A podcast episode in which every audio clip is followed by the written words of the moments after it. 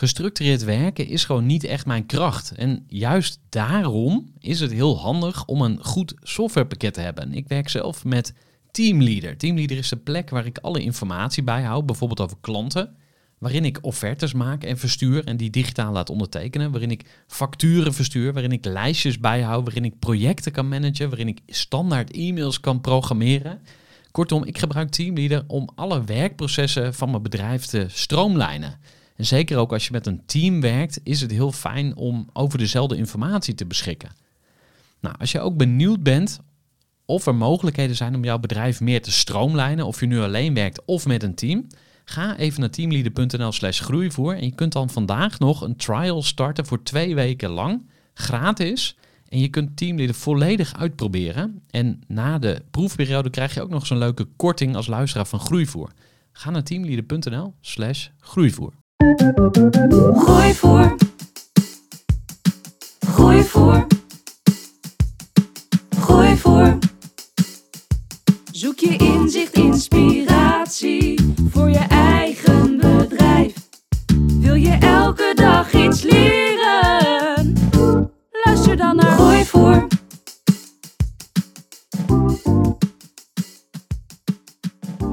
Vrijwel elke ondernemer zit op LinkedIn, maar slechts weinig ondernemers zijn echt lekker bezig en benutten de volle potentie van dit mooie medium.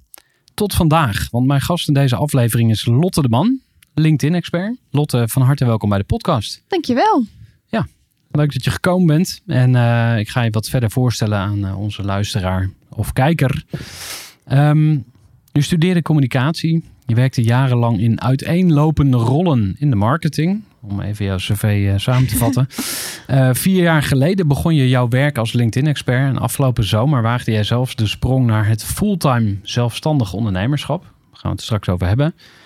Nou, wat doe je dan precies? Je helpt ondernemers om een succesvol personal brand te bouwen op LinkedIn. En eh, überhaupt gewoon succesvol te zijn op LinkedIn. En je geeft ook het goede voorbeeld daarin. Want je hebt eh, 28.000 volgers. Ik dacht dat ik er veel had met 20.000. Maar je gaat er toch even eh, lekker overheen. En je bereikt daarmee 500.000 mensen per maand. Dat is interessant. We gaan straks ook nog even over de getalletjes hebben. Van ja, waar moet je naar kijken op LinkedIn? Wat, Ja. is, wat, wat doet ertoe en wat niet? Eh, maar dit zijn toch wel goede, eh, indrukwekkende getallen.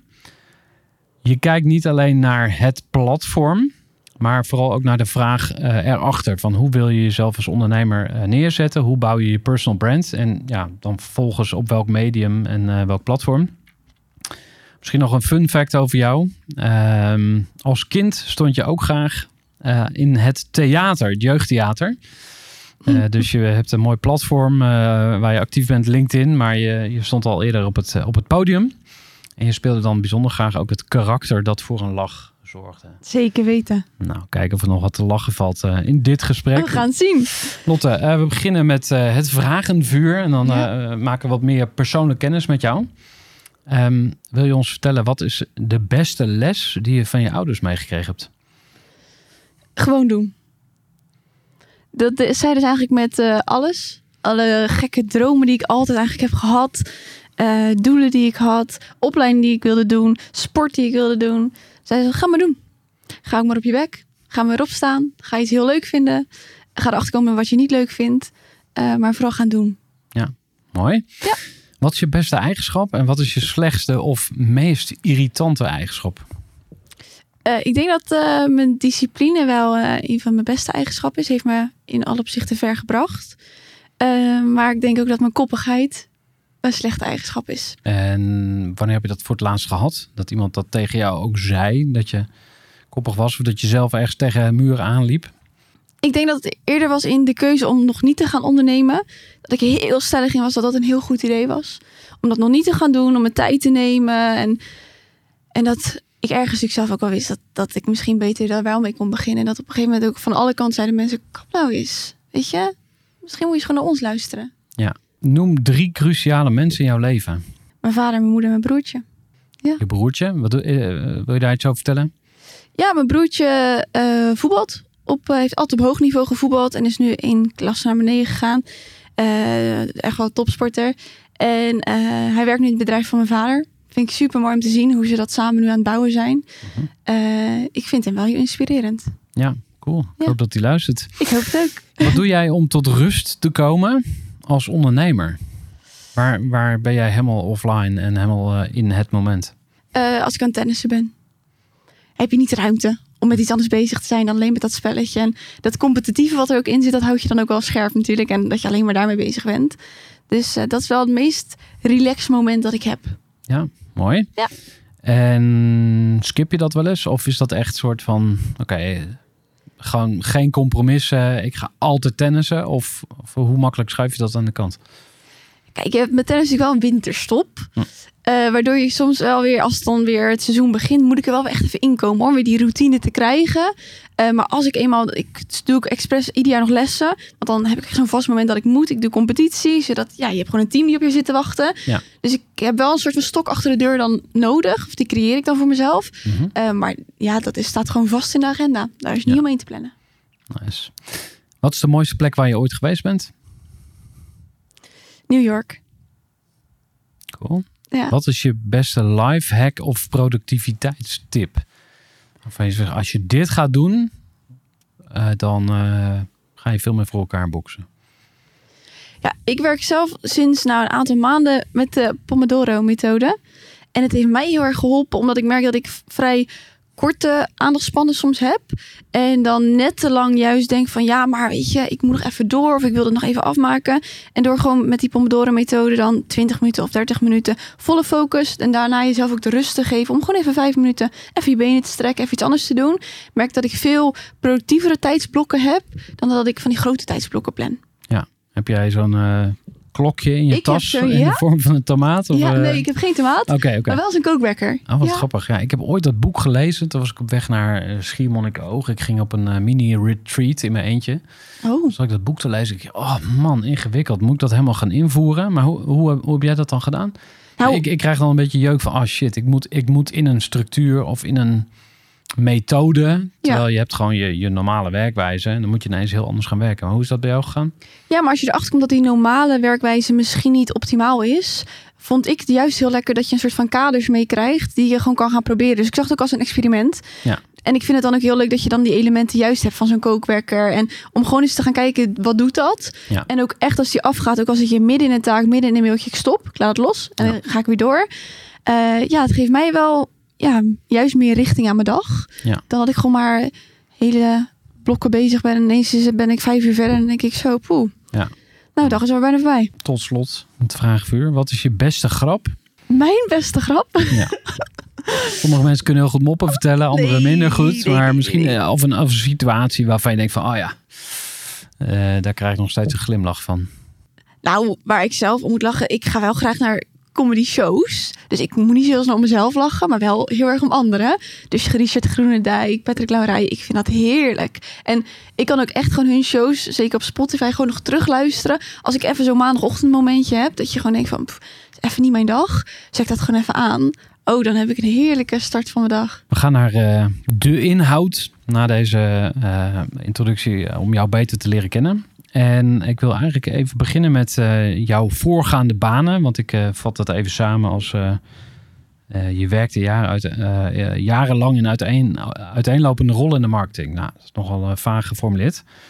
We gaan niet alle banen bij langs. Maar ik wil je wel vragen, ehm, is er een soort van grote les die je meeneemt uit alle banen die je gehad hebt? Iets waarvan je denkt, mogen ook twee dingen zijn, maar is er iets waarvan je denkt van, hey, dat neem ik toch mee ook in mijn ondernemerschap? Ik denk wel dat in welke, welke baan ik dan ook had, van content marketeer tot content creator, tot marketingstrateeg, tot eh, ik, op een gegeven moment schreef ik ook aanbestedingen. Nou, het ging alle kanten op. eh, dat strategie mijn basis altijd is. Dus ik heb vaak het idee dat we, zeker in de marketing, soms de stap van strategie overslaan en meteen de creativiteit induiken, omdat het vaak ook het leukste is om concepten te bedenken. En, maar ik heb wel gemerkt, zodra de basis goed staat, dat is ook met personal branding, dat is ook met wat ik nu doe. Als de basis goed staat, dan zie je dat alles wat je erop bouwt ook veel meer impact maakt. Er zijn heel veel definities van strategie. Er staan heel veel mensen verschillende dingen onder. Zeker. Wat is volgens jou eh, de, de definitie van strategie? Of wat versta jij daaronder? Nou, teruggaan naar wat we vaak zien als, ook als student zijn als het saaie gedeelte van marketing. Dus teruggaan naar de basis. Oké, wie is dan mijn doelgroep? Wat is het doel wat we hebben? Welke middelen moeten inzetten? Welke obstakels hebben we dan eerst te overwinnen? Ehm, ik heb zelf dan specialisatie gedaan in neuromarketing. Oké, maar ja, we moeten ook begrijpen dat er ja, we bepaalde beïnvloedingsprincipes moeten gebruiken om dit te bewerkstelligen. Dus dat we eerst dat gedeelte gewoon goed hebben staan. Ja. Ehm, maar dat is denk ik ook met het opzetten van een bedrijf. Eerst een soort van strategisch gaan kijken. Oké, ja, en hoe ga ik mezelf dan nu profileren? En welke diensten passen daar dan goed bij? Voordat je een soort van jezelf in de etalage gaat zetten. Ja. Dat je eerst heel goed nadenkt over de basis. Ehm, wat maakte voor jou dat je eh, in het diepe gesprongen bent? Dus dat je die, die knoop hebt doorgehakt. En welke obstakels ben je tegengekomen? Ik heb het niet per se ervaren als in het diepe springen. Ah, Ehm, dat is misschien ook wel het grappige. Dat het, het moment was gewoon juist. Ik heb altijd gezegd: ik ga niet ondernemen om te ondernemen. Ik ga pas ondernemen als ik het idee heb dat ik het bij een werkgever eh, niet meer kan behalen, Hmm. mijn doelen. Ehm, dus toen ik ervoor koos om te gaan ondernemen, was het wel omdat ik wist: oké, ik heb nu het idee dat ik het netwerk heb opgebouwd wat ik nodig heb. Ik heb het idee dat ik een dienstverlening heb staan die ik interessant genoeg vind om zelf aan te bieden. En ik heb nu het zelfvertrouwen om dit zelf te doen. En toen ik dat ging doen, ja, ik ben nog steeds een soort van kuiken in ondernemerland natuurlijk. Ehm, maar daardoor ja, heeft het niet gevoeld als een hele grote sprong. Ik ben gewoon doorgesurrd met wat ik aan het doen was. En ik heb de juiste hulp betrokken. Net zoals ja, administratie en zo komt er ineens bij kijken. Toen Ja. dacht ik, ja, dat ga ik gewoon maar niet zelf doen. Weet je, als het niet hoeft, hoeft dat niet. Ja. Dus ik ben gewoon vooral blijven doen wat ik deed. En blijven doen waar ik wist dat ik goed in was. En ehm, dus daar heb ik ook nog, nog niet heel veel obstakels bij gehad. Oké, Gelukkig. so far. Ja. So far so good. Ja, ik ben er inderdaad nog maar vijf maanden bezig. Hè? Ja, vier. Oké, maar en- dus goed om te horen. En eh, had je een strategie? We hadden het net heel even over, hè? Van wat is je plan? Ja, ik had wel, natuurlijk had ik een plan. En ik Ja. wist ook wel, oké, de dienstverlening die ik bij mijn werkgever nu had staan, vond ik super tof. Maar ik wist ook dat ik meer energie kreeg uit een andere doelgroep. Dus ik vind de doelgroep ondernemers, ZZP'ers, vind ik super leuk. Omdat het vaak mensen zijn met heel veel intrinsieke motivatie. Die willen heel graag gaan, want die snappen ook meteen, oké, dat resultaat maakt impact.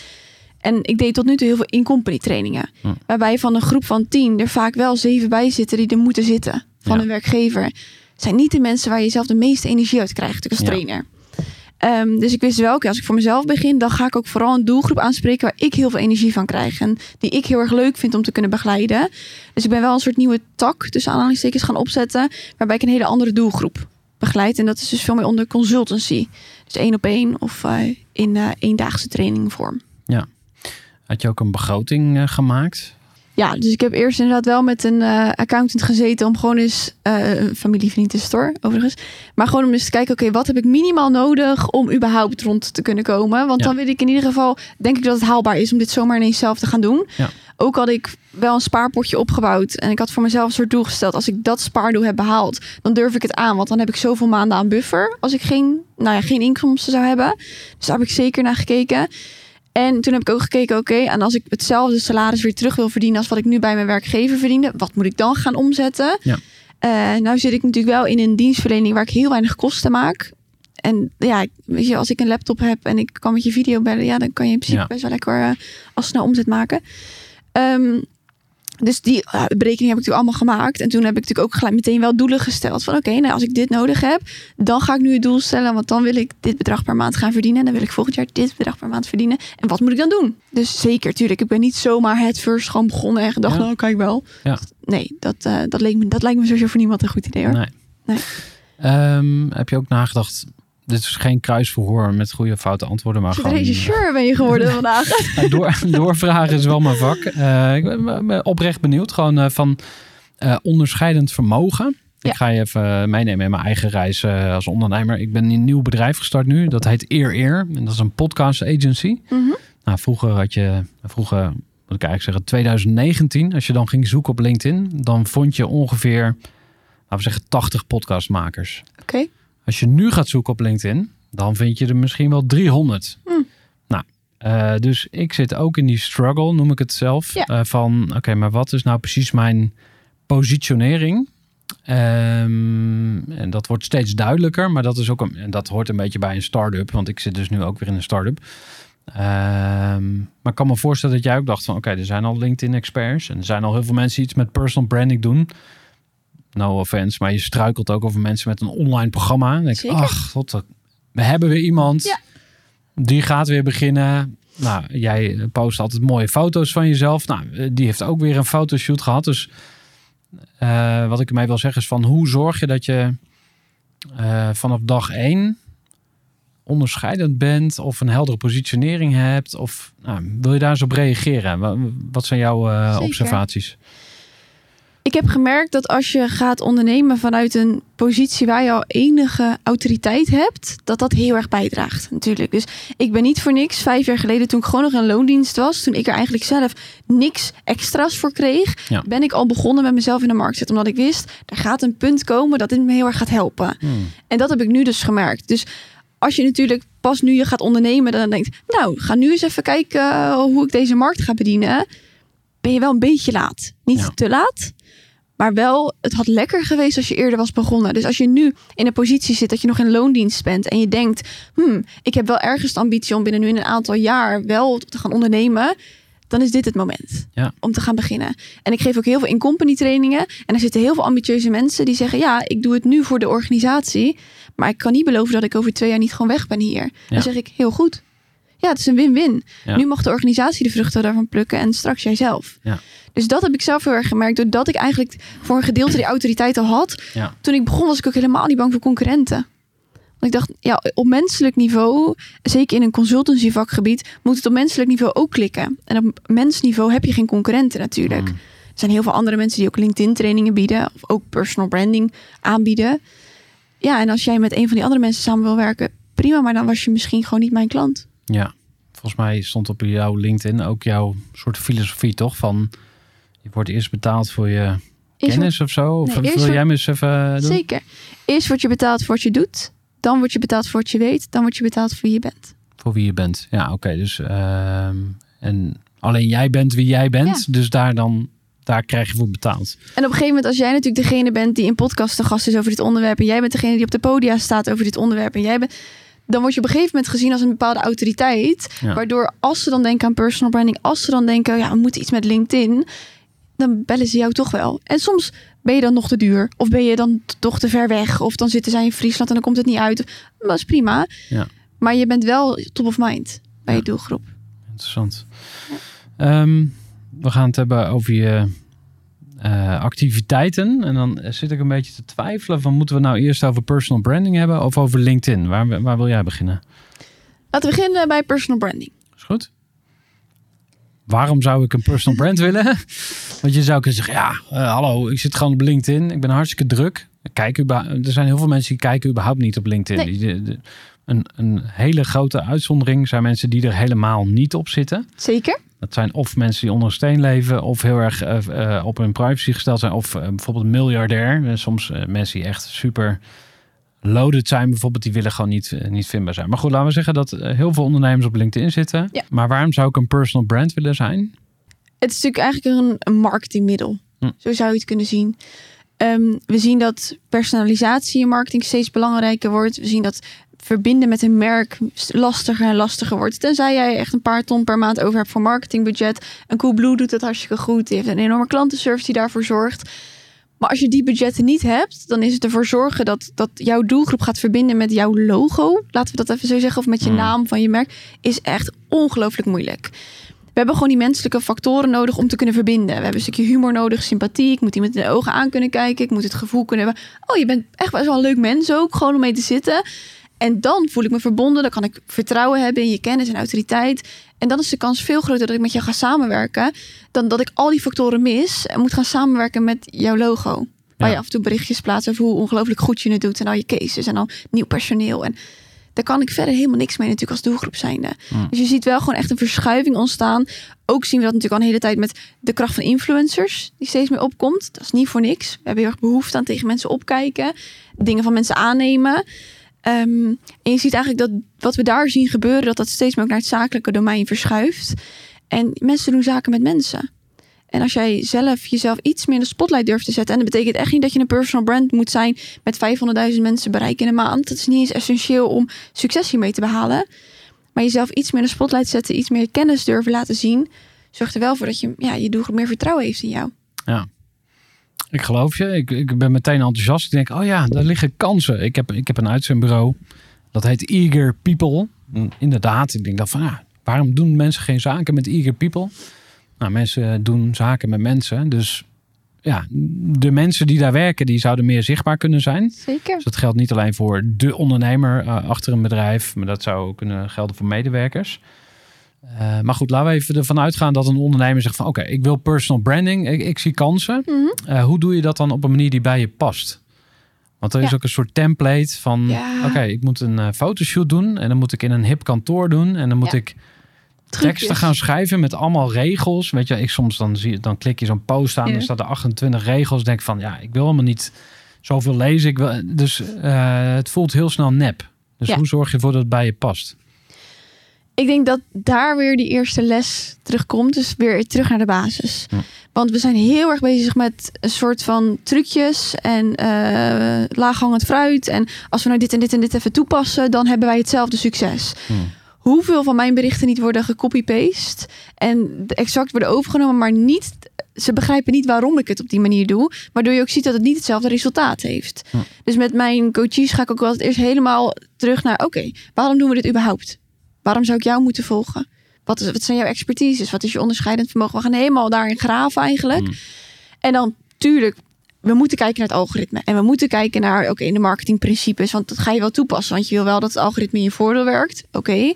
Alleen je wil wel authentiek blijven. En het gevaar is wel dat op een platform als LinkedIn, waar je allemaal mensen ziet die het ineens heel goed doen, dat je het idee krijgt van ik moet daar mee. Ik ga mee in die strategie en ik ga ook ineens slideshows plaatsen. En ik ga ook ineens in zo'n hip kantoor zitten en foto's maken.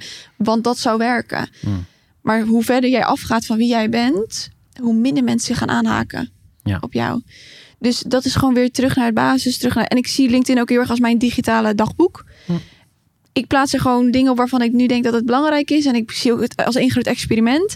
Waardoor het ook wat authentieker blijft. Omdat ik, ik verwacht niet op iedere post succes. Ik verwacht niet bij iedere post dat er iets uit moet komen. Ik wil gewoon leuke content plaatsen. En als ik denk dat dit nu leuk is en het blijkt dat niemand het leuk vindt. Oké, nou, weer van geleerd. Ja. En daardoor wordt het ook minder dat je er...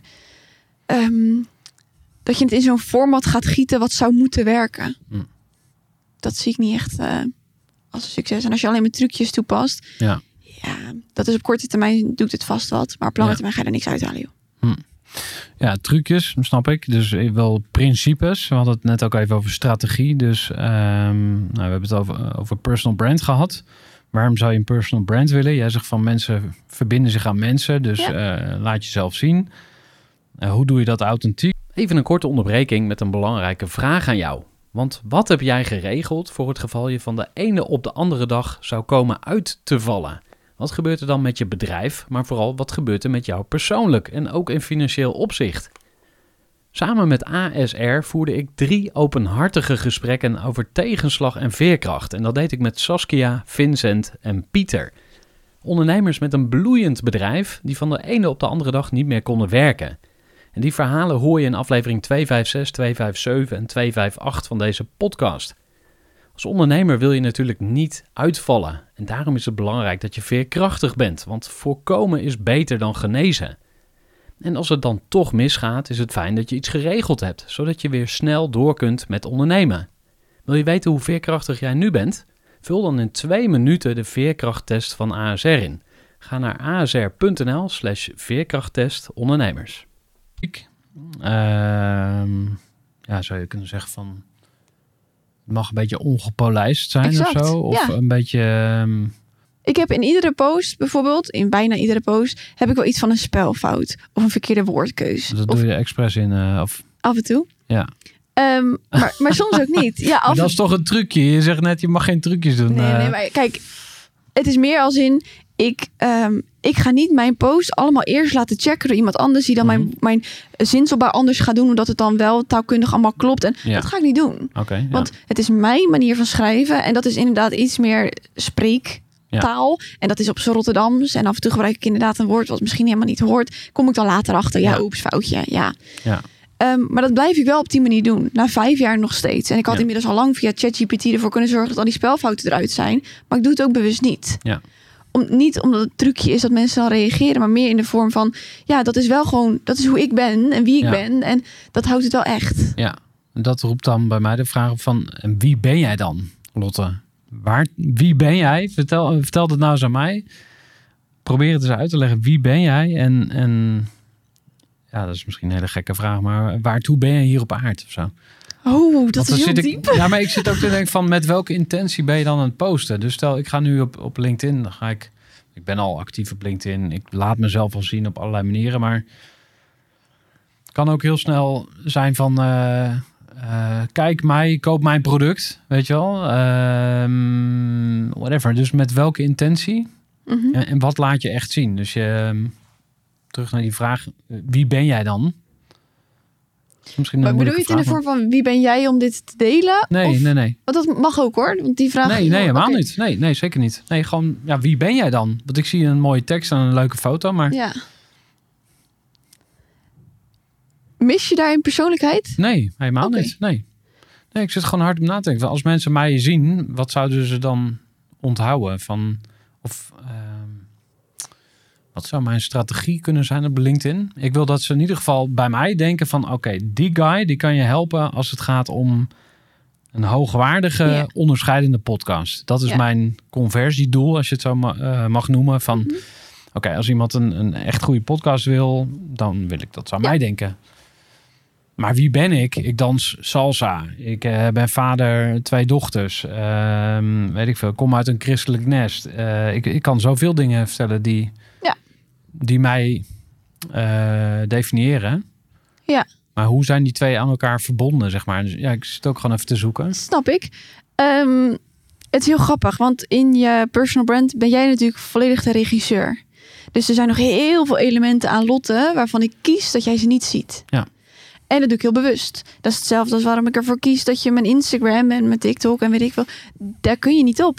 Want dat is mijn privé, zeg maar. Ja. Dus daar heb ik heel erg een duidelijke scheidlijn tussen. Oké, dit wil ik allemaal wel van mezelf laten zien. Eigenlijk alles wat binnen het zakelijke domein valt. Die kwaliteiten die ik heb en die ervaringen die ik heb, die deel Ja. ik allemaal. Ja. En dat zit hem vooral in, nou ja, hoe ik mezelf vooral profileer als ambitieus, maar ook als laagdrempelig en toegankelijk. En nuchter. De Rotterdamse nuchterheid, zeg Ja. maar. Dat ook dat, ja, niet lullen, maar poetsen en gewoon gaan met die banaan. ja. Eh, en ik wil ergens ook proberen om inspirerend te zijn en niet intimiderend. Hm. Dus dat zijn allemaal elementen waarvan ik hoop dat het overkomt. Maar we hoorden net al dat er hier een collega binnenkomt en die zegt: Oh ja, je bent niet zo stug als dat ik dacht. Hmm. En dat zet me dan wel heel erg aan denken. Dat ik denk, oké, ergens gaat dat toch mis. Niet Hm. bij iedereen, Ja. maar bij sommigen wel. En dat vind ik dan wel interessant. Daar leer ik ook weer van. Ja. Eh, want ik kan het me wel ook voorstellen. En het is bij mij ook soms een, een soort van moeilijke balans van wat wil ik wel laten zien, waardoor het persoonlijk wordt. En wat hou ik gewoon liever voor mezelf. Ja, snap ik. En dat blijft ook dat blijft lastig. En dat zeg ik, het blijft gewoon één groot experiment. En Ja. ik heb ook niet overal antwoorden op. En dat is met allemaal coaches ook. We doen dit samen. En we komen er soms ook achter van... oké, nou die kant van jou... die moeten we misschien toch wat meer in de spotlight zetten. Want die maken jou wel menselijker. Ja. Oké, gaan we dat proberen. Wat ik sowieso mooi vind is ehm, om andere mensen te verkopen. Ik merk heel vaak dat ehm, mensen het best lastig vinden om zichzelf te verkopen. Oké. Dat, dat, dat mensen te bescheiden zijn of Mhm. hun eigen kwaliteiten niet zien. Omdat ze, ja, het is voor jou vanzelfsprekend. Jij bent Ja. er ergens goed in. Ja, logisch dat jij dan, eh, in mijn geval bijvoorbeeld, ik ben echt een verbinder. Ja, voor mij is dat normaal. Ik eh, koppel heel makkelijk mensen aan elkaar. Ja. Maar voor iemand anders is dat eh, veel makkelijker. Want je ziet van de buitenkant, zie je van, oh ja, nou, een toptalentje. Dus dan ga je dat... Dus ik vind het ook heel leuk om mensen ehm, in hun, ja, ik niet zeggen in hun kracht te zetten, maar op het podium te zetten. Ja. Ehm, maar je hebt wel die strategie nodig. Dus met welk doel doe je dat? En dan wil ik even de slag maken naar eh, succesvol zijn op LinkedIn. Ja. Wat zijn eh, volgens jou, ja, ik wil niet zeggen manieren om succesvol te zijn, maar misschien moeten we beginnen bij wat is succes? Dat kan ook per klant verschillen misschien. ja, dat is maar- afhankelijk van je doel. ja. Ik heb coaches die echt het doel hebben om een autoriteit te worden op een vrij grote expertisegebied. Eh, dan heb je het inderdaad echt over het grote bereik, grote podia, dat soort zaken. Maar ik heb ook coaches die zitten in zo'n niche-markt. Ja. Waarbij soms het bereiken van, ik zeg nu even 4000 mensen, al betekent dat ze die hele markt hebben bereikt. Ja. Dus dat is zo afhankelijk. Dus daar heb ik ook niet één soort gouden formule voor van dan ben je succesvol. Ja. En ik denk ook dat je lat van succes natuurlijk steeds een beetje verschuift. Ja. Want als je mij vijf jaar geleden had gezegd... je hebt straks 10.000 volgers op LinkedIn... en je mag op een podium als de IMU staan... had ik gezegd, nou, dan heb ik het gehaald. Ja. Dat is mijn hoogtepunt. Ja. En dan wordt die lat weer een beetje verschoven... en nu zit je op 28.000 volgers... en dan denk ik, potver, ik heb die 30 niet gehaald dit jaar. Ja. Dus ja, wat is succes? Ja, dat is zo afhankelijk. Ehm, wat zou je uit LinkedIn kunnen halen volgens jou? Wat, wat zijn dingen die je eruit kan halen? Leads bijvoorbeeld zou kunnen? Of, eh, Ik heb mijn volledige business bouw ik op LinkedIn. mhm. Al mijn sales komt vanuit LinkedIn. Ja. Organisch. Ik doe zelf geen acquisitie. Ja. Dus dat, dat is wat mogelijk is. Ja, en eh, hoe zit dat met andere bedrijfstakken? Want jij bent LinkedIn-expert, dus op zich logisch dat je... Of tenminste, dan, dan dat, dat koppel ik aan elkaar. Van Mhm. oké, dan ben je succesvol op LinkedIn. Ehm, maar stel je hebt, eh, weet ik veel, een zonnepanelenbedrijf. Mhm. Ga je dan meer zonnepanelen verkopen op LinkedIn, via LinkedIn of zo? Of, eh, Als je die zonnepanelen verkoopt aan bedrijven, zeker. Ja. Als je ze verkoopt aan particulieren, niet. Ehm, ik denk dat in welk, welke dienstverlening je ook biedt, als het maar binnen het zakelijke domein valt. Ja. Want het blijft wel, weet je, als je oorbellen verkoopt, niet naar LinkedIn gaan. Weet je, Mhm. dat is een beetje wat ik hiermee wil zeggen.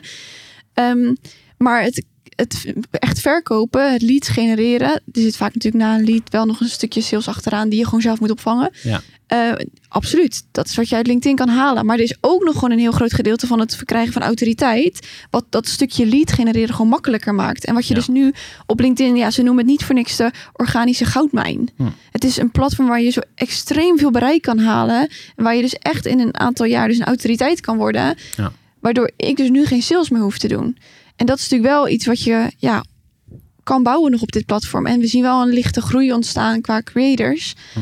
Dus het is wel een goede tijd om nu in te stappen. Ja. Ik zou eigenlijk willen dat ondernemers gewoon voor 2024 in ieder geval ergens LinkedIn op hun doelenlijst hebben staan. Nou, bij mij staat hij erop. Goed dus zo. eh, dat mag niemand verbazen. Ehm, ik denk dat, eh, of ik zou het leuk vinden om, om even naar wat tactical en practical dingen te gaan. Dus ehm, gewoon van do's en don'ts. eh, wat werkt, wat niet. Ehm, hoe werkt het algoritme bijvoorbeeld? Eh, Mhm. dus kijk, ik begin eigenlijk met, een- met, een, met een dilemma of een, ja. of een uitdaging of een, eh, een ding. Ik heb drie bedrijven. Eager People, Groeivoer en eh Eer Eer. Eer Mhm. Eer is de start-up waar ik nu net mee begonnen ben. Eager People, daar doe ik eigenlijk eh, niet zoveel mee op LinkedIn. Dus ik, ja, ik ben ook een beetje op de achtergrond daar. En dat heb ik ook heel bewust. Geef ik dat geen aandacht op LinkedIn? Eh, er was ooit een keer iemand tegen mij, eh, of die zei tegen mij van... Gerard, je messaging is inconsistent. Dus eh, maandag post je over dit, dinsdag over dat, woensdag over dat. Maar er zit geen lijn in. Dus ik snap Nee. niet waar ik jou voor moet hebben. Mhm. Nou oké, dus de, naar aanleiding daarvan ben ik al een beetje gestopt met Eager People dingen eh, posten. Dus ik doe nu groeivoer. En eer eer. Alleen dat is ook alweer verwarrend. En dan ga je ook nog af en toe een tussendoortje er- erop gooien, zeg maar. Van, eh, oh, ik ben nu met een bevriende ondernemer een groeiplan aan het schrijven. Dus, dus daar, daar zit een dilemma van, ehm, waar moet ik op focussen? Ja. En dan zou je nog kunnen zeggen van, oké, als ik een post doe, hoe krijg ik dan zoveel mogelijk bereik? Dus ik heb 20.000 volgers. Ja. Eh, ik post iets, er komen 20 eh, likes. Dan denk ik, ja, oké, ja, leuk. Maar waarom zijn dat er niet 200? Ja. Misschien dat je de, met Ja. deze twee eh, al een beetje op weg kan. Laten we beginnen met de eerste. Ja. Dus je dilemma over focus, Ja. eigenlijk. Over het algemeen zeg ik altijd, focus is je succes. Formule. Dus door te focussen zorg je ervoor dat mensen überhaupt weten in welk hokje ze je kunnen plaatsen. Dat is toch wat we doen als Ja. mensen. We willen je even een hokje kunnen plaatsen. Dat we denken, oh, aan dat label kunnen we je ophangen. Dan weten we weer waarvoor je bij jou, bij, bij jou kunnen zijn. Ja.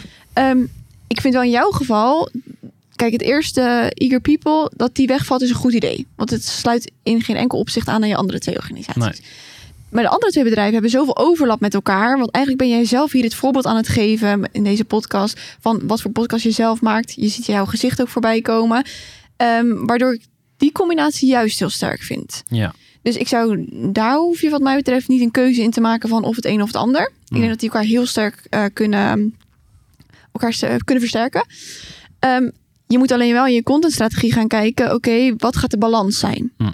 Dus in hoeverre ga ik alleen maar laten zien dat je deze podcast maakt? Of in hoeverre ga je ook posts plaatsen over eh, hoe de werking van een podcast en hoe sterk het voor je organisatie kan zijn? En alle belemmerende overtuigingen die er nu zijn bij organisaties om het niet te doen. En de pijnpunten die er nu zijn. Of misschien ook wel de vragen. Of weten mensen wel wat de investering is? Nou, je hebt natuurlijk een hele hoop waar je nog over kan hebben naast dat je deze video's deelt. Ja. En dat is eigenlijk allemaal content die bijdraagt aan eer eer. Ja. Dus en ik denk sowieso dat dat al gaat bijdragen door, door een consistentere strategie te voeren, ga je al bijdragen aan dus dat meer bereik halen. Ja. En op LinkedIn, ik volg jou als persoon. Ja. Ik volg geen bedrijfspagina waarin ik af en toe verschillende collega's voorbij zie komen. Ik volg jou omdat ik jou interessant vind. Alleen ik zie jou heel weinig voorbij komen. Hmm. Dus ook in je filmpjes zie ik jou af en toe. Maar ik zie ook heel veel je gast. Ja. Wat natuurlijk heel mooi is. Ehm, alleen dat zorgt er wel voor dat je eigenlijk... Dat, dat zou ik zo houden hoor. Alleen ik zou in die andere content... van- die je meer voor eer eer creëert... wil ik veel meer jou zien. Want dan ga ik ook echt die autoriteit die ik aan jouw inhoud toeken... ook aan jou als persoon toekennen. Ja. En nu is het een stukje tekst... wat sowieso voor het algoritme al niet zo lekker werkt. Sowieso beelden toevoegen werkt voor het algoritme goed. Ja. Ehm, maar ik heb er ook een gezicht vaak bij nodig. Of in ieder geval beeld of een hele herkenbare huisstijl. Wat een Chris Kolen bijvoorbeeld heel goed doet. Die Ja. doet weinig met foto's. Maar heeft in iedere foto die hij plaatst... of ieder beeld dat hij plaatst... heeft hij een hele herkenbare huisstijl gecreëerd. ja, met geel en een poppetje of zo. Een poppetje en zo De die slideshow. Ja. Eh, maar dat is wel een manier waardoor ik en visueel... weer die koppeling maak naar jou... en inhoudelijk die koppeling maak naar jou. Oké. ehm, er komen natuurlijk allerlei vragen op, maar eh, om even te beginnen met ehm, foto's of afbeeldingen, Ja. video's. Eh, ik heb me sowieso al voorgenomen om een contentstrategie te gaan uitschrijven. Is er nog niet van gekomen. Ja, zo gaan die dingen ook. Ja. Ehm, maar ik had in ieder geval ook bedacht, ik ga me gewoon een dag lang opsluiten in deze studio, waar we nu ook zitten op te nemen. Oké? En dan ga ik iemand vragen om mij te interviewen. En om bijvoorbeeld inderdaad de 20 grootste mythes of weet ik veel, je content verzinnen. Dat kan ik wel, dat is niet zo'n probleem. Maar om gewoon 20 videootjes te maken. Ja. Van een minuutje of misschien twee. ehm, zou zoiets werken? Zou kunnen. Ik zou wel gaan experimenteren met video en foto's afwisselen. Want als we kijken naar het algoritme... werkt in principe foto beter dan video. Hm. Ehm, Gek eigenlijk. Tenminste, iedereen zegt dat ja, video's eh, de shit of dat, dat, is, eh, dat werkt. Maar ja, dat, dat kan blijkbaar je... niet voor. LinkedIn. Nee. Oké. Ehm, het komt ook omdat er heel veel crappy kwaliteit video's is geplaatst een Oh. hele lange tijd. Waardoor gewoon, ja, je ziet dat, dat die kijktijd naar beneden gaat. En dan het algoritme gaat daar een tegenbeweging creëren. En dan zie je dat foto's het weer beter doen. Hm. Dit is wel informatie die ik nu geef, maar die over vier, vijf maanden weer anders kan zijn. Ja, natuurlijk. precies. Ja. Ehm, maar als je, omdat je al weet dat je voor groeivoer veel video's plaatst, kun je ook kijken of je voor die andere content iets meer met gewoon stilstaand beeld kan Ja. gebruiken. En dat gewoon een maand experimenteren. En dat je dan weer die verhouding een klein beetje gaat omgooien. En wat ik zeg, blijf het ook gewoon zien als een experiment waarbij je gewoon gaat kijken: oké, ik ga het nu inrichten op deze manier. Dat ik drie keer in de week ga posten, waarvan altijd één video, twee foto's zijn. En ik plaats op vaste dagen en tijden. En dan een maand erop ga je het even anders inrichten. Hmm. En dan ga je het gewoon tegen elkaar afwegen. Ja. Zodat je ook echt gewoon kan zien van... oké, nou blijkbaar werkt voor mij video gewoon echt veel beter. Top. Ja. Nou, ga je daarop door. Ja. En zo kun je ook optimaliseren. Want als je iedere keer, na iedere week denkt... ah, deze post deed het niet, dit ga ik dus niet meer doen. Ja. Het zijn zoveel factoren die daar invloed op kunnen hebben. Wat ik dan eh, denk van ja, dat experimenteren. ehm, ja, ik Vind je dat spannend? Nee, experimenteren niet, maar het is meer van. eh, eh, ik zit nu heel vaak op een soort van post and pray eh, principe. Van ja, ik gooi iets online. Ik hoop dat het werkt. Mm. En je, doet je best om te denken van, oh ja, ik moet nog hashtags erbij zetten. Of en ik wil de eerste zin moet goed zijn. Of ehm, eh, laat ik hem even door chat, chat GTP gooien. Dan komen er wat emoticons bij of zo. Maar ik heb het gevoel dat ik soms een beetje aan het aankloten ben. Ja. En om het zo eh, gestructureerd eh, aan te pakken, dat, dat zou ik een uitdaging vinden. En ook eh, dat optimaliseren. Sommige mensen zijn er denk ik heel goed in van ook ga echt stap voor stap het steeds beter maken. Maar bij mij staat het helemaal onderaan mijn lijstje van, oh ja, dat moet ik ook nog doen. En dan gooi ik maar weer wat online. En dus maar ik kan me voorstellen dat jij, jij dan juist ook mensen daarin helpt. Dat je zegt van, hé, hey, Ja. we gaan even een half jaar lang samen jouw LinkedIn eh, verder helpen. En dan, Ja, maar eigenlijk zeg je nu zelf natuurlijk ook... het staat ergens onderaan mijn prioriteitenlijstje. Wat ik heel veel hoor natuurlijk. Hè, want het heeft gewoon nu niet hoogste prioriteit. Dus ik gooi maar even wat online. Daarmee neem je eigenlijk het platform niet mega serieus. Hm. Maar je verwacht wel goede resultaten. Ja. Dat is natuurlijk, ja, dat is een beetje eh, datzelfde als dat je nu deze podcast niet had voorbereid. Die was gaan zitten en uiteindelijk wel een hele goede podcast had verwacht. Ja. Ja, dat is ook Zo een beetje gek. Zo werkt Ja. het gewoon niet. Dat weet Ja. je ook. Je hebt het ook heel goed voorbereid. Ja. Dus dat is met LinkedIn ook. Dus door het platform heel serieus te nemen en consistentie en frequentie staan bij mij echt bovenaan. Dus of ik nou op vakantie ga, of ik nou een week ziek ben, maakt niet uit. Ik zorg dat die posts online komen.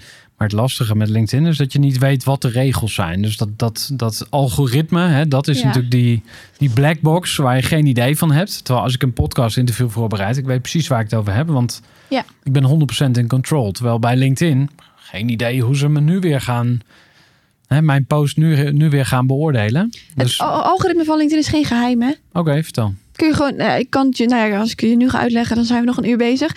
Maar je kan gewoon, als je nu zo- zou zoeken op algoritme LinkedIn 2024, staat die uitgelegd. Oké, vertel Dus- eens, want eh, is dat makkelijk uit te leggen hoe het werkt? Ik kan, ga niet alle zijpaden uitleggen, want dat Ja. duurt te lang. Maar ik kan je wel de overkoepelende basics, uitleggen. Ja. ja. Het algoritme werkt eigenlijk in vier fases. Mhm. Fase 1 gaat hij eigenlijk gewoon kijken, oké, wat voor soort content heb je geplaatst? Is het alleen tekst? Is het tekst met foto, tekst met video, tekst met carousel of is het tekst met link? Op basis daarvan doet hij je beoordelen. Heb jij nu een, alleen tekst met een linkje geplaatst, sta je onderaan. Qua beoordeling krijg je dus ook minder bereik. En zo staat het van 1 naar 5, zeg maar. Dus als je nu een bericht plaatst met tekst en foto, word je meteen beter beloond. Dat is de, Dus de hoogst haalbare. Ja, hoogst. Oké. Dan gaat hij nog een stukje verder. Dan gaat hij kijken, oké, is het hoge kwaliteit, lage kwaliteit of spam?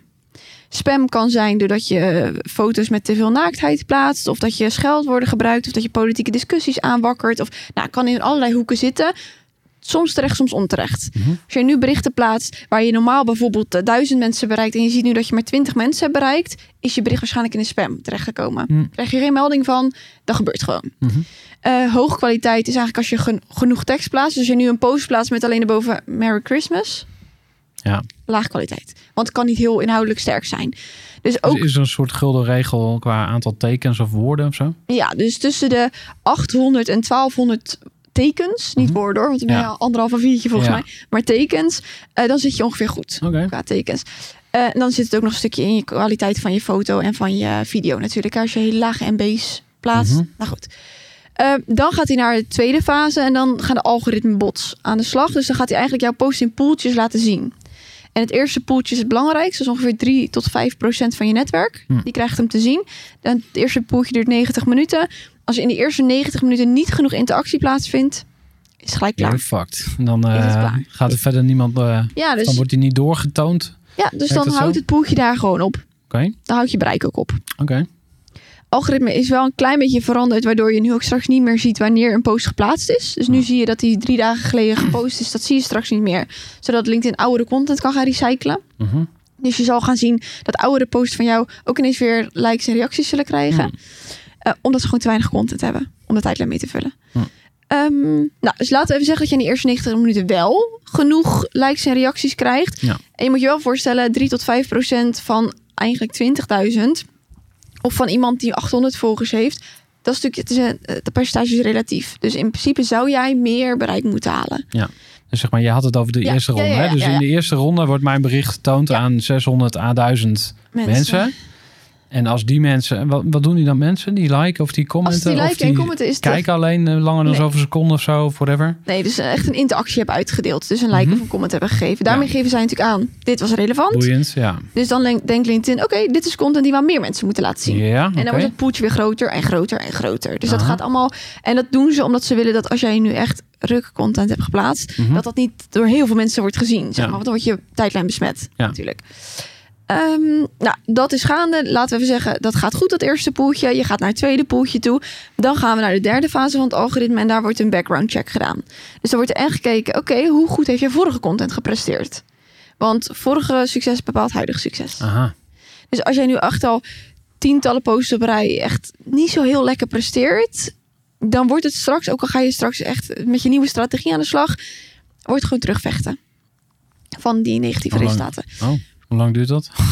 Ja, idee. dan moet je gewoon een paar keer moet je dan wel weer een post hebben geplaatst die het wat beter doet, zeg Ja. maar, die wat beter is ingericht. En dan zie je dat je langzaamaan weer beter doet. Hm. Andersom is het dus ook, omdat mijn post gemiddeld op een gegeven moment rond de 300 likes krijgen, zie je dat het ook een beetje zo blijft, zeg. Ja. maar, en meer. Ehm, en dan gaat kijken naar je profiel. Dus heb jij misschien nu, ik zeg maar wat, al een jaar niks aan je profiel gedaan? ja, dan is het niet zo up-to-date meer. Misschien heb je inmiddels geen bril meer. Misschien ben je inmiddels Ja. grijs. Ja. Ja. Dus ik doe ook ieder kwartaal, zet ik 20 minuten in mijn agenda Hm. om aan mijn profiel te werken. Aha. En soms doe ik gewoon alleen even twee termen omwisselen. Ja. Gewoon om even te laten zien, ik heb weer mijn profiel Ja. En de laatste fase van het algoritme, dan gaat de redacteur kijken. Maar die kijkt alleen als jouw bericht in de spam terecht is gekomen. Kijken zij van, is het terecht of onterecht? Of als jouw bericht viral is gegaan. Oké, nu ben ik wel heel benieuwd. ehm, hoe ik er dus voor zorg, want dat lijkt een sleutelmoment te zijn, dat mensen in dat eerste poeltje, Ja. Of bij die eerste ronde, zeg maar, eh, gaan liken of commenten. Nou, de basis is Ja. natuurlijk dat je bericht zo goed moet zijn dat het daadwerkelijk likable is. Ja. Dat is even de basis. Oké, en dat betekent niet dat, jou, dat jij jouw bericht leuk vindt, maar dat je weet dat je doelgroep jouw bericht leuk Ja. vindt. Eh, dus daar zit het mooi in. Ehm, en ten tweede, ja, je kan er in het begin of zelf een beetje voor zorgen. Zel- zeker als je nu in de fase zit dat je echt zegt, joh, ik heb nu nog maar 500 volgers, lot, help. Mensen kennen mij niet. Ehm, kun je natuurlijk zeggen, joh, schakel inderdaad even je collega's Ja. in, je netwerk. eh, Dat zijn de LinkedIn Boost groepjes. Hè? Ik werd laatst uitgenodigd voor een LinkedIn app groepje van wil je erin? En wij, wij liken elkaars berichten. Ik ben er binnen een uur weer uitgegaan. Ik dacht, even, ja, Ja, ik ben ook ik geen- ken jullie niet. nee. Ik vind jullie echt heel aardig. En die gast die mij uitnodigde, vond ik ook echt een topgast. Alleen ik heb er gewoon geen zin in. Nee, ik ben er ook geen fan van. Hm. Om in dat soort random groepjes te gaan. Maar je kan zeker bij je eerste paar posts die je gaat plaatsen... wel even hulp krijgen van gewoon vrienden en familie... die ook daadwerkelijk echt denken dat jouw bericht tof is. Natuurlijk, hè? Ehm, dus dat kan wel helpen. En je hebt gewoon echt die consistentie nodig. Ja. Dus als jij nu eens in de zoveel tijd even snel wat online gooit... je gaat al direct verschil zien als jij consistent drie weken lang... gewoon iedere maandag, woensdag en vrijdag een post plaatst. Dan zie je al direct groei. Hey, en hoe zorg je nou dat mensen je bericht liken? Wat moet je dan doen, denk je? Een goed bericht schrijven. Ja, oké, maar nog even een stapje verder in mijn situatie dan bijvoorbeeld. Ja. Ik wil eh, eh, met eer eer wil ik graag marketing en communicatie mensen bereiken die of misschien ondernemers, maar met name denk ik in de richt- richting van marketing, content eh, marketeers. Ja. Ehm, om met hun in gesprek te raken over de kansen die er liggen om podcasts in te zetten. Ja. En ik denk niet alleen in podcast, want podcast is een middel, maar meer van hoe krijgen we nou eh, verhalen naar buiten? Hoe kunnen we contact maken met onze klanten, met onze medewerkers? Nou, dat kan van alles zijn. Mhm. Ja, waar gaan die op, waar gaan die op aan? Wat, misschien zou ik daar Op gewoon. pijn. Ja, Hebben zij, is het zo dat nu eh, hun doelgroep hun dienstverlening niet begrijpt? Of hebben ze intern dat eh, ehm, afdelingen niet goed met elkaar communiceren? Of lopen ze nu omzet mis omdat mensen eigenlijk helemaal niet begrijpen wat zij doen? Of Mm. dat zijn de pijnpunten waar je in het begin zeker op moet inspelen natuurlijk. Niet op dat het leuk is om een podcast te maken. Want dat, dat, dat is nu niet van belang bij hun. Ja. Dus door een pijn te benoemen en dan een oplossing te bieden waar ze zelf nog niet aan hebben gedacht. Ja. En dan af en toe bijvoorbeeld wel dat je zegt, joh, eens in de twee weken heb ik ook een soort rubriekje voor mezelf. Waarin ik een tof feitje over podcasting deel. Dus over hoeveel luisteraars er meer zijn. En dat je veel langere luistertijd hebt dan op social media. Of dat je ziet dat de call to action veel hoger is. Ik noem maar wat. Ja. Dat zorgt er dan weer voor dat we ook wel iets meer leren over het, ja, het middel wat je eh, aanbiedt. komt bij mij een quote op die ik al heel lang eh, meedraag. En dat is eh, fall in love with the problem, not the solution. En Mhm. eh, die leerde ik ooit in een van mijn eerste podcasts met eh, iemand die eh, dat uit Silicon Valley meegenomen had. Maar het is interessant dat je dus, je weet wat je moet doen. Hè, dus ik weet eigenlijk, moet ik dus vooral over de problemen, de Mhm. uitdagingen, de pijnen, de moeite van mijn doelgroep nadenken. Ja. En ik doe het niet. En iedere keer weer ga je terug naar je product, je dienst. Ik heb een nieuwe podcast opgenomen met bla bla bla bla. bla. Who cares, weet je wel? Eh, ik, dus dat, ja. En Wat ik misschien, als ik je nog even mag Ja, roosten. natuurlijk. Ja, kom maar door. Als ik, wat ik nog dan mis, is jouw proces. Ja. Ik wil ook jou gewoon wat beter leren kennen. Dat betekent echt niet dat ik iedere week drie posts van je wil lezen over eh, waar je tegenaan bent gelopen. Nee, zeker niet. Maar ik wil wel eens in de zoveel tijd ook even iets, iets horen over de ervaring die je al hebt opgedaan de afgelopen tijd. Of misschien wel de struggle waar je mee te maken kreeg toen je weer een nieuw bedrijf opzette. Of de struggles van een start-up. Of de keuzes die je hebt gemaakt waar, die je misschien tegenwoordig wel anders zou maken. Ja. Gewoon, ik wil jou ook leren kennen. Zodat ik ook het gevoel heb van, het is ook gewoon een toffe kerel om mee te werken. kan ik natuurlijk onderschrijven. Ehm, we gaan naar de groeidilemma's. En dan zetten we de roast nog even door. Oké. Eh, ik heb een rijtje met dilemma's voor je. En je moet kiezen. En nuanceren mag eh, achteraf. Ik ben goed in geld verdienen of ik kan nog wel wat leren over geld. Ik kan nogal wat leren over geld. Elke dag een beetje beter worden of tevreden zijn met wie je bent. Elke dag een beetje beter. Ik kan goed delegeren of ik doe het liever zelf. Ik doe het liever zelf. Oké. Ik wil graag aardig gevonden worden of een stevig gesprek is voor mij geen probleem. Een stevig gesprek is geen probleem. Diner met familie of vrienden of ik sleep een nieuwe klant binnen. Diner met familie en vrienden. Oké. De stekker ergens uittrekken of doorgaan tot het pijn doet. Stekker ergens uittrekken. All in gaan op één social media kanaal of zichtbaar zijn op alle kanalen. Eén social media kanaal. Oké. Meer volgers op LinkedIn of meer live events. Meer live events. Oké. Een betaald LinkedIn kanaal of gewoon lekker gratis. Gratis. Oké, top. Is er een die je eruit wil pikken? Of heb je zelf nog een dilemma waar je als ondernemer heel erg tegenaan loopt? Nou, over die... Voor mij was het een klant binnenhalen of eh, eten met familie, en vrienden. ja. Ehm, dat is ook wel een van de redenen geweest dat ik ook ben gaan ondernemen. Is dat ik ehm, er wel achter kwam dat ik dacht op een gegeven moment zo... Ik was terug aan het kijken op een afgelopen maand. En toen dacht ik, ik heb echt alleen maar gewerkt. Heb ik ook leuke dingen gedaan deze maand? Oh ja, ja ik heb wel een feestje gehad op zich. Toen dacht ik, het is gewoon een hele maand... waarin ik gewoon vooral heel veel gewerkt heb... voor iemand anders zijn zakken te vullen. Dat is even eh, plat gezegd. En toen dacht ik, ik ga niet over tien jaar terugkijken. En dat ik dan terugkijk op dit. Dus alleen maar uren werken. En dus toen dacht ik, als ik ga ondernemen, dan wil ik wel mijn werkweken zo inrichten dat ik ruimte maak voor lunchen met vriendinnen, babyzwemmen met een nieuwe ehm, kindje van beste vriendinnetje. Dat ik eerder kan stoppen om lekker naar de borrel van mijn bedrijf van mijn vader te gaan. Dat, juist daar tijd voor maken. Ook als ik denk, ah, ik kan nog even een uurtje doorgaan, want dan is het misschien wel af. Iedere keer heb ik wel weer die reminder ik denk, daarom ben ik niet gaan ondernemen. Ja. Dus ja, ik denk dat dat wel ook juist daardoor blijft het ondernemen zo leuk. Omdat ik er nu ook zoveel meer voor terugkrijg. Omdat ik zoveel meer, niet per se, ik werk niet minder uur. Maar ik heb het zo ingericht dat ik nu zoveel mooiere herinneringen kan maken. Dat is me ook echt heel veel waard geweest al. Ja, mooi. Lekker bezig. Ehm, zit je vader op LinkedIn? Eh, ja, hij heeft wel LinkedIn. Vertel eens. Hoe oud is je pa? hij, is, eh, hij wordt 6 januari 60. Ja, wat voor bedrijf heeft hij? Een bouwbedrijf. Ja, maar moet zo iemand dan op LinkedIn? Nee. Dat- ik zat ook te denken, ik, toen je over je vader begon, dacht ik ineens van, oh ja, leeftijdsgroepen. Dus je hebt zeg maar eh, generatie die zit vooral op TikTok, weet ik veel, Instagram. eh, ik ben 40, nou, ik zit op LinkedIn. En dan, Eh, ik denk dat dat niet per se op leeftijd Hm. is. Want ik zie wel dat er ook echt een grote leeftijd is. Echt tot, tot pensioensleeftijd. Die zit echt wel op LinkedIn. Ja. Ik denk dat het de branches waarin je zit. Als jij nu een salesman bent. Of je bent een eh, accountant. Of je bent, weet je, je zit in die hoek. Kan LinkedIn natuurlijk super relevant zijn. Misschien als je in recruitment ook zit of zo. Mijn vader heeft een bouwbedrijf voor particulieren. Dan is LinkedIn niet de place to be. Misschien even over LinkedIn eh, etiketten. Ehm, het zit voor mij ook een beetje vast aan, aan eh, lead generation. Mhm. En ik ga hem even uitleggen. Er is een eh, podcast waar ik naar luister, een CMO Talk. En eh, er was op een gegeven moment een of andere marketingprofessor te gast. En die zei, als je marketingbudget moet besteden... dan moet je 60% uitgeven aan branding voor de lange termijn.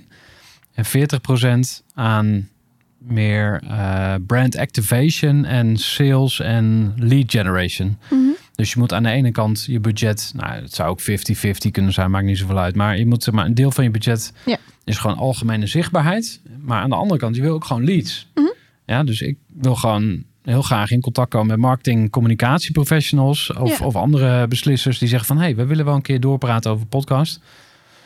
Ehm, nou, ik heb ook een beetje die neiging en dan kom ik bij de LinkedIn etiketten, dan ga ik mensen toevoegen. Dan denk ik, ja, kut, ik wil ze toch wel verkopen. Uiteindelijk, ik weet natuurlijk al wel een beetje waar ik naartoe wil. Mhm. Eh, dus dan ga ik dan toch weer een berichtje sturen van, eh, hey, eh, leuk dat we gelinkt zijn. En ehm, eh, nou, ik, ik maak podcast, dus zou je het leuk vinden om een keer een inspiratiesessie te doen? Dus ik ben al op zoek naar iets van, kan ik iets van waarde geven? En wat is de conversieratio van dat soort berichtjes? Ehm, ja, laag.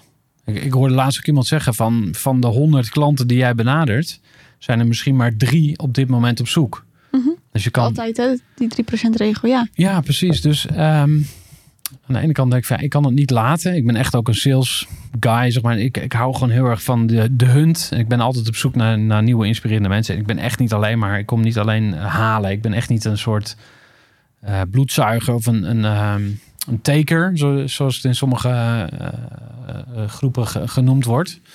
Maar hoe kun je dat nou ja, slim doen, zeg maar? Heb je daar tips voor? Nou, ik denk dat we dan even terug moeten naar de basis van wat is LinkedIn nou eigenlijk? Ja. En LinkedIn is een netwerktool Mhm. en geen verkooptool. Ah, Dus LinkedIn is de plek waar je kan netwerken met mensen, nieuwe mensen kan leren kennen, even je een beetje aftasten. Ik vergelijk al het gedrag wat ik op LinkedIn vertoon altijd naar het gedrag wat ik dan offline op een netwerkevent ook zou vertonen. ja. Zou ik nu, als ik jou nog niet ken, naar jou toe komen lopen op zo'n netwerkevent Ja. en tegen je zeggen: Hey Gerard, eh, ik verkoop trainingen? Kopen? Ja. Nee. We hebben eerst even een praatje met elkaar. Dan vertel je een beetje iets over wat je doet. Dan vraag je misschien aan mij: Maar waar loop jij dan eh, vooral tegenaan tegenwoordig? En dan ga ik het uitleggen. En dan zeg je: Oh joh, nou dat is hartstikke vervelend. En eh, heb je wel eens hier en hier aan gedacht? En dan komen we misschien een keer op het punt. En misschien niet eens in de eerste netwerkevent Mhm. wat we hebben. Maar misschien op event 3 dat je denkt: Nou is ze warm genoeg om eerst even een keer het aanbod te doen. Ja. Dat doe ik op LinkedIn dus ook. Ja. Ik heb echt wel een aantal bedrijven waarvan ik denk, daar zou ik graag training willen geven. Voor een aantal ondernemers waarvan ik denk, oeh, die zijn echt aan het spartelen nu. Want ik Ja. zie dat ze heel hard hun best doen, maar het kan nog zoveel beter. Mm. Eerst een connectieverzoek. Zet ik in mijn agenda voor een aantal weken later. Dan doe ik Ja. ze een berichtje en dan stuur ik... hey, ik zie dat je echt lekker bezig bent. Ik zie alleen twee dingen die echt beter kunnen. Geef ik gratis. Ik zie twee dingen die je eigenlijk nog beter zou kunnen doen. Ik wil het je alleen even laten weten. Ik hou zelf ook niet van ongevraagd advies. Maar ik denk dat je dan nog meer bereik gaat halen. Dan gaan ze dat toepassen vaak. En dan zeggen ze, nou Lot, dat werkt. Ik zeg, nou, eh, daarover gesproken. Ik zie op je profiel en dit en dit en dit ook nog. Zeg ik nog niet wat beter moet. Ja. Zullen we het er anders een keer over hebben? Ja. En dat werkt eigenlijk altijd. Ja. Dus het is altijd eerst heel veel geven. Ja. En op een gegeven moment komen ze het vanzelf wel bij je halen. Ja. Ik heb nog een paar vragen. Wel of geen links in je, wel of geen links plaatsen in je tekst? Want dat zie ik nog heel vaak. En het is me niet duidelijk. Mag je nou wel of, of geen link In je post in je zetten? Oh, eh, ja, als je het in balans houdt. Dus het is niet zo, je wordt per se keihard afgestraft per definitie Nee. als je een link naar buiten plaatst. Nee, ik plaats echt zeker af en toe een linkje. Alleen ik zie wel dat het bereik van die post gewoon minder is. Oké. Alleen Dus ik... kan je het beter in de comments zetten? Nee, dat werkt inmiddels Oh, niet. dat werkt ook niet. Nee, dat, die omweg die was een tijdje handig. Dat, doet, dat Ja. heeft geen eh, positief effect meer. Hm. Ehm, maar gewoon een, een linkje in je post plaatsen kan. Maar ik zorg er altijd voor dat ik ongeveer 10 posts plaats. En Mhm. eentje daarvan mag dan een linkje hebben. Ja. Die verhouding hou ik ongeveer aan. Oké. Ehm, hoe krijg ik comments op mijn bericht? Ik doe bijvoorbeeld een winactie. Wij gaan straks ook een winactie opnemen. Hoe zorg je nou dat mensen daarop gaan reageren? Dat Kijk, het, het stellen van een vraag aan het einde van je post, dat is zo'n manier waardoor je daar een beetje voor kan zorgen. Of het innemen van een stelling aan het einde zorgt ervoor dat je iets meer verleidt Ja. tot het reageren. Ja. Alleen als je al gewoon een goed bericht schrijft, waarin jij echt een mening hebt, waar je dus niet heel erg in, die, in dat grijze gebied zit, maar waar je gewoon zwart of wit zegt, dan zie je al dat mensen de neiging voelen om daarop te reageren. Mhm.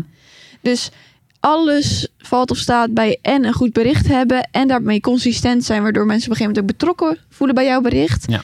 En dan kun je dus aan het einde een vraag of een stelling innemen. Dat Ja. helpt dan een beetje. Oké, polls.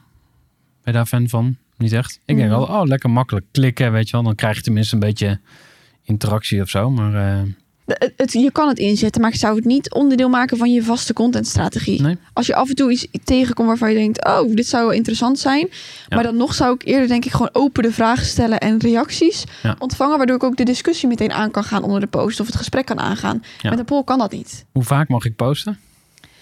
Ik zeg al, ik vind vier keer in de week wel een beetje de max. Omdat we zien dat er, er moet wel 17 uur eigenlijk tussen je posts zitten. Eh, anders ben je eigen bereik aan het opeten. Hm. En er zijn ook ehm, jongens en meiden die gewoon iedere dag posten en dat gewoon voor lief nemen. Dus zij kijken meer naar het totaalbereik wat ze behalen in Mhm. plaats van het bereik per post. Ja. Ehm, ik plaats toch liever kwalitatief hoge post en dan vier keer in de week dan dat ik het zeven keer in de week moet doen. Ja. Eh, dat, is, dat is echt een dagtaak. En zijn er mensen die we moeten gaan volgen waarvan je denkt, die doen het echt lekker op LinkedIn? Behalve jou natuurlijk. Sowieso. Eh, ik vind dus Chris Kolen. Ja. Hele waardevolle, waardevolle berichten plaatst die. Ik vind Suzanne Alberts leuk omdat ze oh, is fotograaf. Hm. Hele toffe achtergrond, een hele andere kijk op fotografie. Dus dat is leuk. Jesse Gul is leuk om te volgen. Gaat over recruitment en over verandering ook. Van die filmpjes toch? Van, eh, ja. Ik vind die eh, af en toe een stukje entertainment vinden op Ja, een platform als goeie. LinkedIn vind ik heel leuk werken. Eh, er zullen er vast nog een aantal zijn. Ja. Ja, ik moest denken aan René van der Zel van XXL Nutrition. En wat leuk is aan wat René ook doet, is dat hij vrij actief ook reageert op berichten van anderen. Ik krijg ook af en toe reacties van hem. Ja. En daarmee zie je dus ook dat hij echt wel het ziet als een netwerkplatform. Dus dat Ja. hij niet alleen maar plaatst, ja, post en ghost, Ja. maar dat hij gewoon plaatst en ook echt daadwerkelijk op de tijdlijn scrolt en eh, eh, zeg maar die verbinding een beetje onderhoudt. Eh, zijn we nog iets vergeten in de roast of in de principes van LinkedIn waarvan je denkt van nou, dat moeten we nog even aanstippen?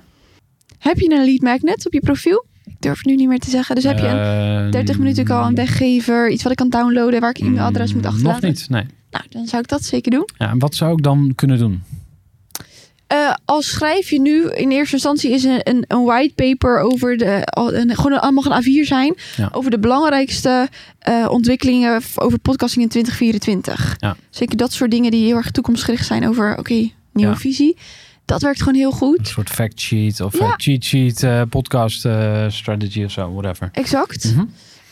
Ik kies er nu zelf voor om zo'n 30 minuten call open te stellen. Het zijn eigenlijk gewoon verkapte sales calls. Ja. Natuurlijk. Boeken, boeken mensen dat ook echt? Of, Altijd volgeboekt. Echt? Hoeveel doe je er per Waarom ben week? je zo verrast? Nee, ja, ik denk altijd van ja, hoe de fuck wilde met mij bellen? Ja, ik bedoel, dat, dat bedoel ik niet dat ik onzeker ben over mezelf of zo. Maar gewoon van, wie klikt dat dan aan, weet je wel? Wie heeft daar tijd voor? Maar blijkbaar doen mensen dat. Ja, ik heb twee ochtenden per week heb ik beschikbaar gesteld. Zit altijd vol. Nou, dus dat is ook een goede hack. Dus die kan ik gaan toevoegen. Zeker. Nice. Ik ga dit nog even terugluisteren. Ehm, we gaan afronden met jouw beste levensles of ondernemersles. Je mag zelf kiezen. Stel dat mensen deze hele aflevering mogen vergeten. Die vraag stel ik meestal. Mhm. Ja. Is er dan één ding waarvan je zegt... ik hoop dat je in ieder geval dit meeneemt? Mijn eh, soort van motto is altijd eh, liever een oeps dan een wat als. Dus ik heb echt liever dat ik dingen geprobeerd heb, geëxperimenteerd heb, op mijn bek gegaan ben, eh, dan dat ik achteraf moet zeggen, oh, wat als ik het gewoon geprobeerd had. Dus ik denk dat dat een beetje in alles wat ik afgelopen jaren heb gedaan, dat dat wel een beetje centraal staat. En ik hoop ook dat meer mensen gewoon, gewoon eens gaan doen en gewoon, ja, gaan durven. Vooral. Mooi. Dankjewel Lotte. Gooi voor.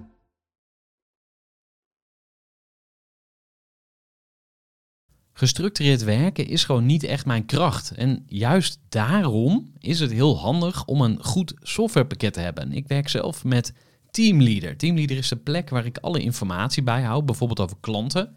Waarin ik offertes maak en verstuur en die digitaal laat ondertekenen. Waarin ik facturen verstuur, waarin ik lijstjes bijhoud, waarin ik projecten kan managen, waarin ik standaard e-mails kan programmeren. Kortom, ik gebruik Teamleader om alle werkprocessen van mijn bedrijf te stroomlijnen. En zeker ook als je met een team werkt, is het heel fijn om over dezelfde informatie te beschikken. Nou, als je ook benieuwd bent of er mogelijkheden zijn om jouw bedrijf meer te stroomlijnen, of je nu alleen werkt of met een team, ga even naar teamleader.nl slash groeivoer en je kunt dan vandaag nog een trial starten voor twee weken lang, gratis. En je kunt Teamleader volledig uitproberen. En na de proefperiode krijg je ook nog zo'n leuke korting als luisteraar van Groeivoer. Ga naar teamleader.nl slash groeivoer.